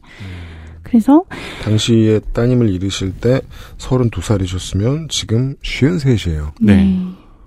상처는 안 가시는 겁니다. 그렇죠. 우리나라에서 참사 이후에 생존자들의 트라우마를 걱정하는 사람들이 많이 있었죠.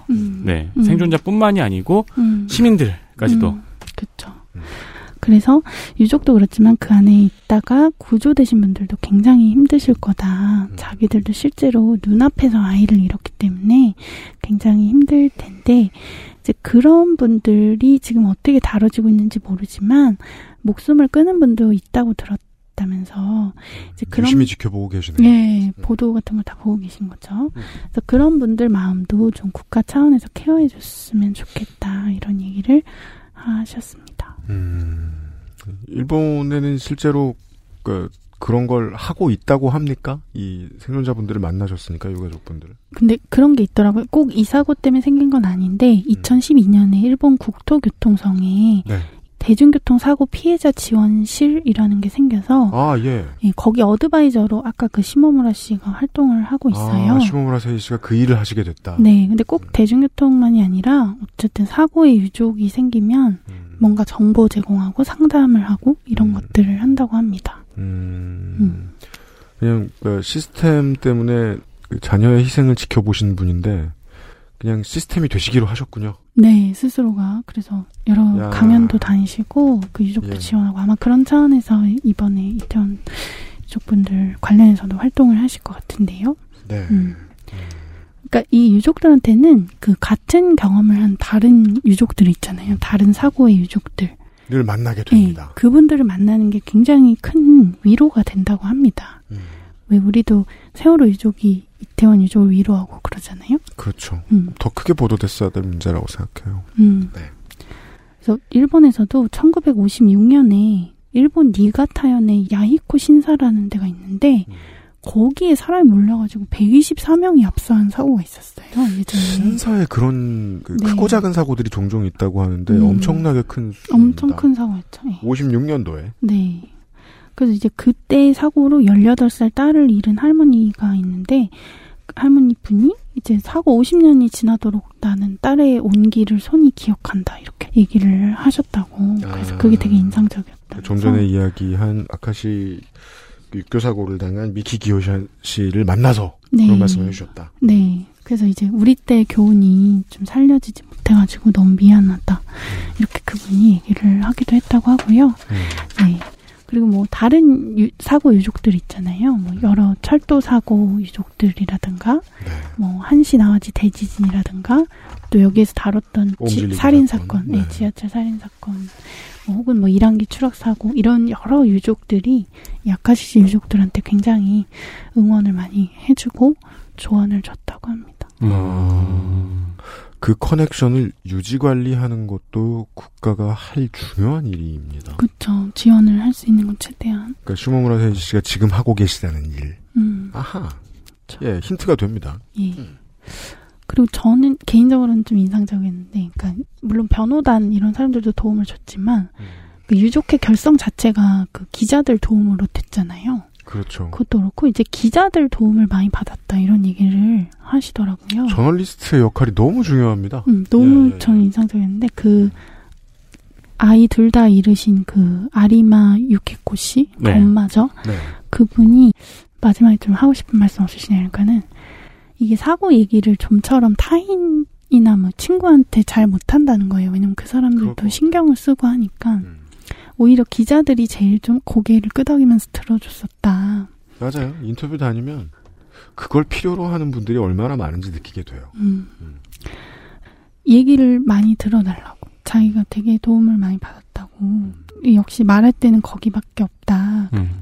뭔가 한 명이라도 들어주면 좀 마음이 괜찮아진다는 거예요. 그래서 미디어에 계신 분들이 유족들 얘기를 많이 들어주세요. 이렇게 얘기를 하는데 저 거기서 너무 약간 눈물이 지금도 약간 눈물이 날라오는데 네. 기자 앞에 세워놓고 그 말씀을 하시니까 네. 그러니까 저는 되게 기레기 뭐 이런 거에만 좀 익숙했었고 네. 왜냐하면 이제 10년대부터 이 일을 시작하셨으니까 자괴감 떨어지는 직업이잖아요. 기자가. 그건 또 이제 기자님의 트라우마인 거죠.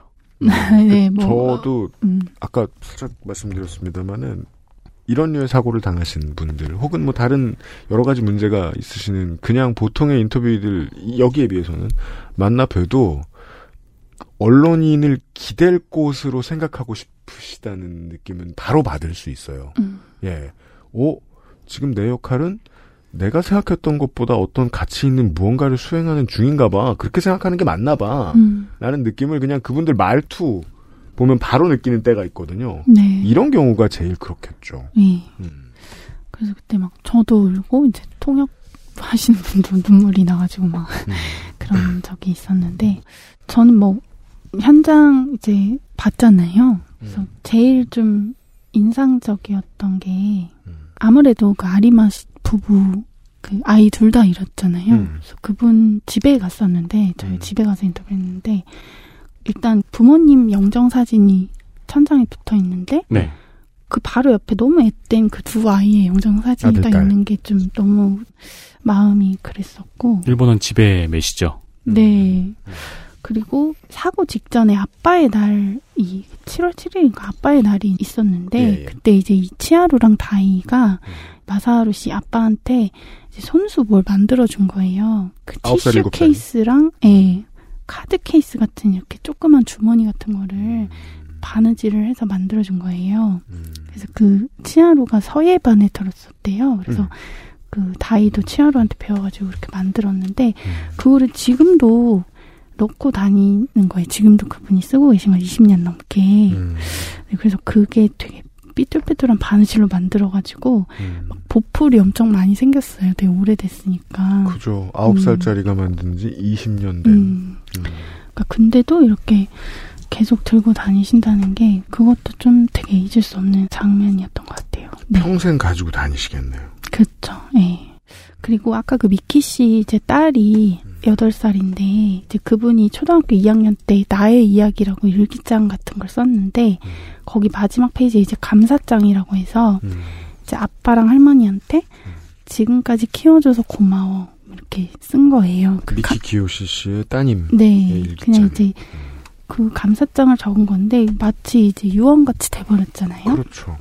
그리고 이제 이 따님 이제 엄마가 없이 할머니랑 아빠한테서 키워졌는데 이렇게 막 키워줘서 고맙다라고 해서 이것도 되게 유언 같아서 이제 잘 읽지 못하는 네. 네, 그죠. 가지고 있고 열어보지 못하는 것들이 우리에겐 좀 있죠. 네. 가장 심하겠네요 이게. 네. 그래서 그런 것들을 본 게 좀 기억에 많이 남는 것 같아요. 네. 그러게요. 8살, 9살, 7살 이렇게 얘기했지만 그럼 지금이 30이에요? 진짜 살아있다면 이제 그렇게 되는 거죠. 이 유족들도 이제 30, 40대였다가 이제 50, 60세대가 된 거죠. 할아버지 할머니가 되셨어요. 네. 그래서 이 마사하루 씨가 이 아이들 죽었을 때 아이들한테 아빠, 엄마 굉장히 애썼네 이렇게 얘기를 들을 수 있도록 굉장히 열심히 살겠다 이렇게 약속을 했었대요. 나중에 만나면 무슨 말을 들을까를 늘 상상하면서 사시겠죠. 근데 지금 시점에서 그렇게 말해주지 않을까라고 생각한다고 하시더라고요. 열심히 살았다. 네, 진짜 납득할 수 있는 결과 아니지만 할 수 있는 일은 다 했다라고 합니다. 그러게요. 그 법 체계를 본인이 바꿔나가고 계신 게 있잖아요. 그렇죠. 그래서 이분이 이제 한국 이태원 참사 유족들에게 말하기를 앞을 보고 힘내주시길 바란다 라는 말을 전했습니다. 앞을 볼 수밖에 없으니까요. 아무리 힘들어도 응원해주는 사람도 분명 있으니까요. 이렇게 라고 한국에 계신 분들에게 아니죠. 전 세계에 계신 11구 참사 유가족 분들께 그렇죠. 네. 말씀해 주셨다. 이야기를 전하셨습니다. 네. 얼마 됐습니까? 이제 석 달? 넉 달? 3달 지났 2월 4일이면 100일이 되죠. 이태원 참사 같은 경우에요. 100일. 네. 우리 방송 지나고 나면 다음 주 초부터 보도가 이어지겠네요. 네. 관련된. 이태원 참사로 돌아오면 경찰 특별수사본부가 꾸려져서 73일 동안 수사를 했잖아요. 네. 그래서 지난 1월 13일에 이제 검찰에 사건을 넘겼는데요. 아시겠지만 이제 김광호 서울경찰청장, 이임재 용산경찰서장, 박희영 용산구청장, 최성범 용산소방서장 등 23명이 송치가 됐습니다. 이 과정에서 이제 이상민 행정안전부 장관, 오세훈 서울시장, 윤희근 경찰청장은 무혐의가 됐습니다. 네, 맨 꼭대기는 그냥 무혐의가 됐습니다. 네. 꼭대기가 무혐의라는 그것도 특징인데 또 제가 2시간 동안 이 얘기를 듣고 또 주목되는 거는 굉장히 빠르게 무혐의가 나왔다는 것. 또, 네. 2달. 일본에 비해서. 2달 보름. 네. 아직 사고의 원인 이런 것도 더 조사될 여지가 있는데 말이죠. 일본은 불기소까지 1년 반이 걸렸었잖아요. 그래서 이제 검찰이 어떻게 수사할지가 좀 초점이 되는데요. 일단 지금까지 기소된 거는 17명입니다. 이제 이임재 전 용산경찰서장 등 경찰이 8명이고, 이제 박희영 용산구청장 등 구청이 4명, 그리고 해밀턴 호텔 위법 건축물 관련해서 5명, 이렇게 17명이 기소가 됐습니다. 근데 제가 이제 6교 일본 사고를 취재하면서 좀 몇 가지 비교 지점이랄까, 시사점을 좀 나름대로 정리를 해보면, 네. 일단은 경찰 특별수사본부라고는 해도 경찰로부터 이렇게 독립된 수사나 조사는 아니었잖아요. 그러니까 어쨌든 경찰과 독립된 뭔가 별도의 조사라는 것은 지금 이루어지지 않은 상황. 물론 이제 국정조사라는 게 있었지만, 네, 그게 뭐 여당 의원들이 막 야당 의원이 뭐 닥터각하고 현장에 가서 그 사건이 벌어진 것처럼, 그러니까 물론 그것도 뭐 부적절했을 수 있지만 너무 좀 이렇게 본질하고는 좀 벗어난 측면이 있었잖아요. 그래서 어쨌든 이태원 유족들도 지금 독립적인 사고조사 기구의 설치를 요구하고 계시기 때문에, 네. 네, 일단은 원인에 대한 좀 믿을 수 있는 독립된 조사라는 것은 필요하겠다라는 생각이 좀 들었고요. 우리 참사와 관련된 이제 특별위원회 구성해서 운영하는 거 보면서도 그래요. 실제로 뭐 시간이 오랫동안 운영되진 않았습니다만은 일본의 경우에 비하면 불충분하다고 계속 했잖아요. 근데 위원회도 안 만들 것 같습니다 이번에는. 네. 그러니까 가습기 관련된 희생자분들, 세월호 참사 관련된 것들. 네. 여러 가지 특별조사위원회 같은 게 있었는데 이거 할지 모르겠습니다. 일단 요구하고 계시기 때문에 지켜봐야 될 것 같고. 그리고 이제 일본에서 분명히 소방서가 이렇게 대응이 늦었고 이런 건 있었지만, 제가 이제 소방관 만나서도 물어봤는데, 여기는 이제 소방 관계자가 뭐 수사받거나 기소되거나 이런 건 없었단 말이에요. 딱 생각해봐도 소방 관계자가 먼저 했어야 했을 일은 별로. 그러니까. 없습니다. 그래서, 예, 제가 물어보니까 이게, 화재 같은 경우에는, 네. 이 소방관이 스페셜리스트이기 때문에 정말 소방관이 사전부터 지도했어야 되고 그런 게 맞는데, 이 혼잡 경비는 일본에서는 경찰 일이라는 거죠. 아, 그렇지. 소방서는 사건이 터졌을 때 긴급하게 구조를 수행하는 것이 일이지, 인력이 몰렸을 때 그곳의 질서를 관리하는 거는 경찰의, 그쵸. 책임이 맞으니까. 그렇죠. 그래서 물론 이분들도 이제 그 이후에 시스템 개선했지만, 네. 기본적인 형사 책임이나 이런 건 받지 않았다는 점도 우리랑 좀 되게 다른 점. 보름 후의 분위기를 기억해보면 토끼머리띠로 여론몰이가 되지 않는다는 것을 느낀 어떤 사람들이 소방관들을 탓하기 시작했던 게 기억이 납니다. 그리고 이제 일본 사고하고 제일 큰 차이가 이제 주최자 여부인데, 여긴 주최자가 있었어요. 그렇죠. 예, 네, 박희영 용산구청장이 시작부터 주최자 운운하다가 철퇴를 맞은 기억이 있는데, 여긴 주최자가 있었습니다. 그렇죠. 어떻게 생각해보면 빠져나갈 구멍이 더 있었던 건지도 모르는데, 맞아요. 우리는 지금 과정을 들었습니다. 맞아요. 주최자가 있든 없든 경찰은 책임져야 된다고. 맞아요. 그러니까 주최자가 있었음에도 경찰의 책임을 인정했다는 사례에서, 네. 보듯이 한국에서는 더더욱 그렇다면, 이 주최자가 없는 곳의 안전질서라는 것은 퍼블릭이 담당해야 하지 않겠습니까? 어른들의 말 만들기가 이렇게 우습습니다. 일본에서는 2001년에는 주최자가 있었으므로 였고, 2022년에 한국에서는 주최자가 없으니까 였습니다. 근데 문장 종료를 똑같이 해요. 우리 책임 없다. 그러니까요. 말을 뭐 그렇게 만들어요. 네. 근데 그 국조에서도 드러났듯이 벚꽃축제나 크리스마스 같은 경우에는 주최자가 없는 행사였는데도 인파 관련해서 기동대를 배치한 사례가 있었거든요. 네. 아니, 네. 당장 할로윈도 그 전해 그 경찰 병력이 배치가 돼가지고 해당 사고 현장도 일방 통행을 했었잖아요. 네, 근데 이제 그거는 코로나 때문이었다 이렇게 주장을 하고 있고. 네. 그래서 그때 트위터, 유튜브 뭐 일부 뭐 그냥 저 우라카이 뭐 매체 이런데 보면은 경찰 너무 많아 불편했다라는 글들, 맞아요. 종종, 네. 볼 수, 네. 있었던 게 기억이 나요. 네. 그러니까 어쨌거나 그렇게 할 수 있었던 것은 분명한 거죠. 할 수 있었어요. 네. 해왔고요. 근데 이제 뭐라고 하냐면 벚꽃이나 크리스마스는 지방정부가 요청했기 때문에 우리가 한 것이다 이렇게 주장을 하고. 경찰의 변론. 우리는 지방정부가 부르니까 가지. 부르는 권한은 지방정부라고 봐야 되는 거 아니야? 우리 빼줘.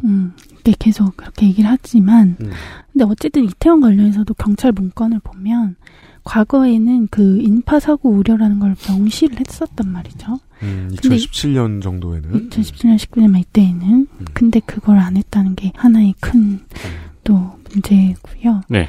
그리고 이제 국조 과정에서 서울경찰청장이 이렇게 얘기를 했어요. 그런 크리스마스나 혹은 뭐 벚꽃축제나 불꽃축제나 뭐 이런 거랑은 다르다. 왜냐면 이태원에 클럽이 그렇게 많은데 어떤 클럽에 그걸 배치하냐. 그러니까 특정할 수 없다는 식으로 얘기를 했는데. 주폭이 그렇게 많은데 어느 위치에다가 파출소를 넣으며 성범죄자가 그렇게 많은데 어느 골목에다가 안심위를 설치하며 시스템을. 네.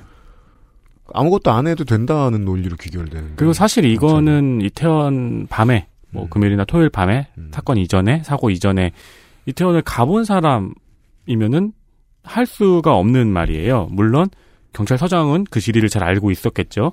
가본 사람이면 해당 지역은 우리 나이대로 생각을 하자면은 홍대로 치면 상상마당 앞이에요. 그러니까 더 나아가서 몰린 그야말로 글로 가는. 네. 맞아요. 네. 그렇게 얘기하면 돼요.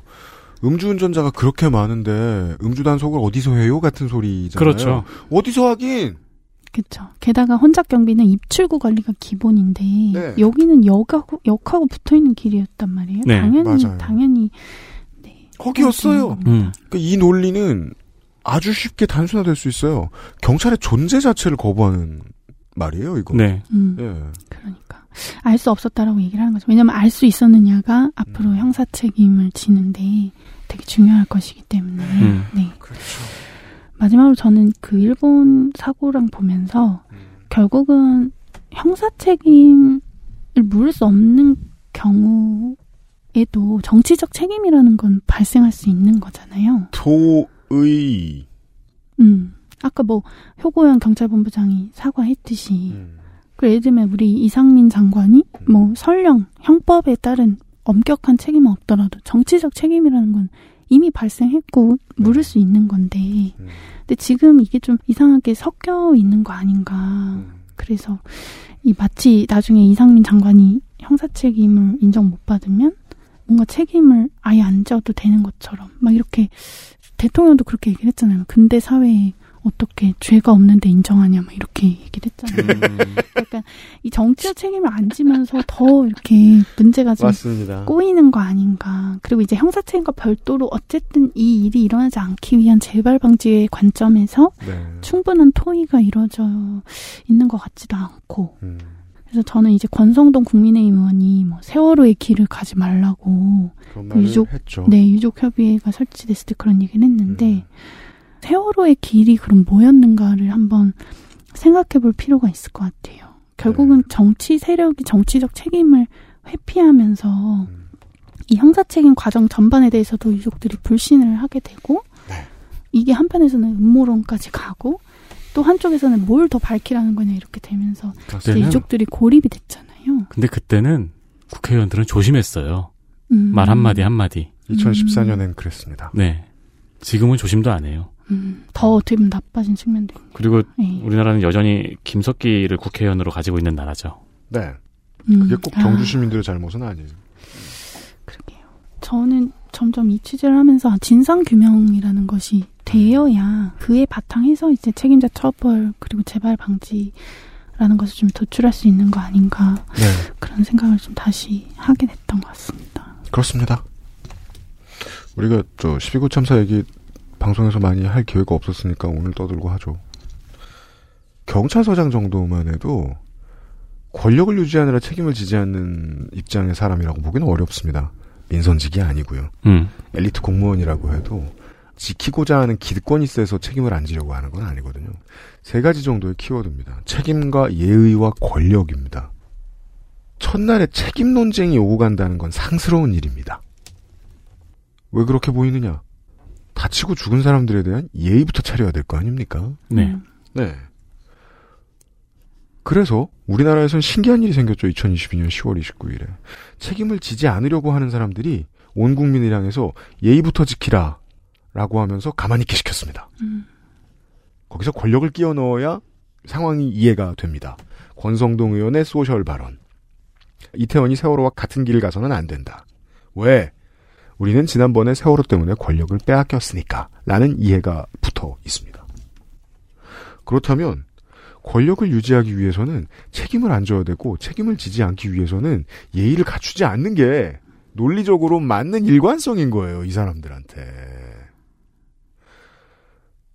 그 최일선에 내가 서서 돌을 맞고 있다고 이상민 장관이 생각을 하겠죠. 그러면 이상민 장관에게는 강철 같은 멘탈이 필요합니다. 무엇을 하기 위한? 책임을 안 져서 권력에 해가 되지 않도록 하기 위한.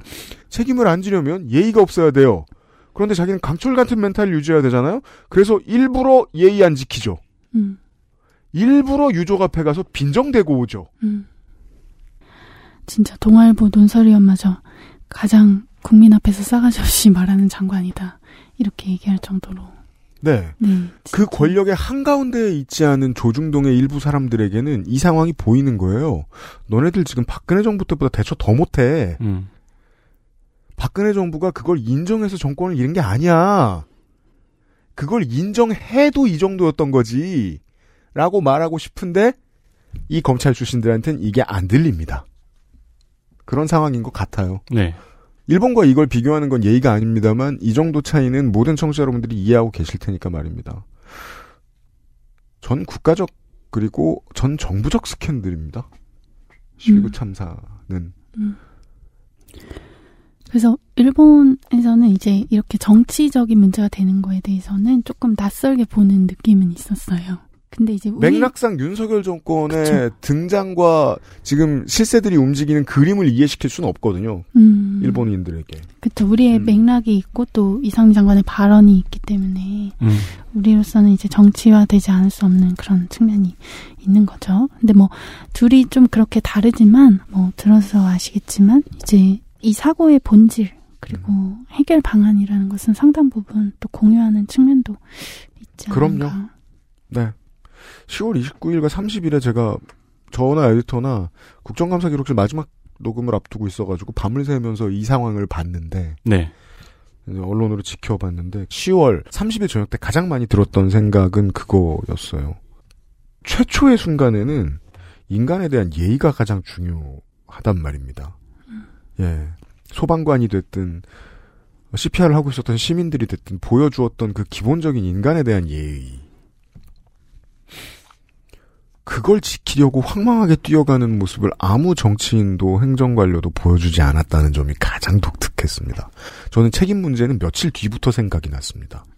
그 다음부터 이어지더라고요. 아, 예의를 안 지키는 건 책임을 안 지고 싶어서였구나. 네. 그 밤 실시간으로 계속 보고 있었거든요. 다음 날까지 되게 다이나믹했어요. 처음에 사고가 났다? 사태가 그냥 사고가 아니다? 라는 식으로 확장되는 그 순간에 밤사이에 수많은 혐오가 왔다 갔다 했는데 다음날 아침에 사건이 보도가 되고 온 국민들이 알게 되니까 진짜 바퀴벌레 사라지듯이 또 혐오가 사라지고 그렇게 되면서 시민들이 이 사건을 많이 알게 되니까 나쁜 놈들이 또 사라지고 그렇게 되더라고요. 네. 바퀴벌레랑 똑같아요. 잠깐 숨어요. 네. 벽 사이에 붙어 있고요. 멀지 않은 일입니다. 가까운 이웃의 일입니다. 아까도 말씀드렸죠. 도톤보리 강가에 껌식으로 가시는 여러분. 그 간사이 공항에서 내리시죠. 간사이 공항에 있는 바다가 태평양이 아니고 간사이만이죠. 그 왜냐하면 그 사이에 옆에 커다란 아와지 섬이 있으니까. 네. 간사이 국제공항에서 마치 날 좋은 날 광안대교 멀리 쳐다보면 대마도 보이듯이 네. 날 좋은 날 멀리 보시면 아카시 해협 대교가 보일 수도 있답니다. 예, 아주 가까운 곳입니다. 저기는 박정희였으면 진작에 매웠겠네요. 그런 지역에 여기도 이미 많이 매운 거라서. 아, 네. 그런 지역의 얘기였습니다. 아 그래서 그 육교에 그 네. 사고 희생자가 제일 많이 있었던 그 장소에 네. 그 작은 소녀 동상이 세워져 있습니다. 세워져 있습니다. 네. 예, 네. 마음의 상이라고 불리는데 그 작은 소녀상에 누군가가 계속 계절마다 옷을 입혀준다고 해요. 네.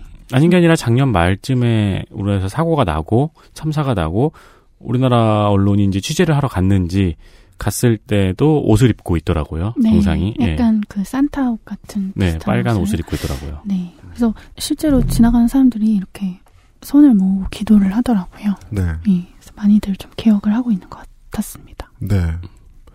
그 기억이 가진 힘이 휴머니티에 그렇게 큰 영향을 미친다는 걸 참 나이 먹고야 깨닫게 되는 것 같습니다. 간사이 지역 여행 계획 있으신 분들 생각 있으시면 들러보십시오. 제가 그 얘기 많이 했는데 그래도 일본 국철은 괜찮습니다. 아니 그리고 철이 문제지. 돈이 비싸서 그렇지 이용할 만해요 또. 네. 전혜원 대 시간이었습니다. 다음 달에 다시 만나죠. 수고하셨습니다. 네, 감사합니다. 네, 저희도 함께 물러갑니다. 오래간만에 농축칼럼 시간으로 토요일에 인사를 드리겠습니다. 윤세민 에디터하고 유승민 PD였습니다. 금요일에 그 알실이었어요. 감사합니다. 근데 왠지 우리는 오래간만이 아닌 것 같네. XSFM입니다. I, D, W, K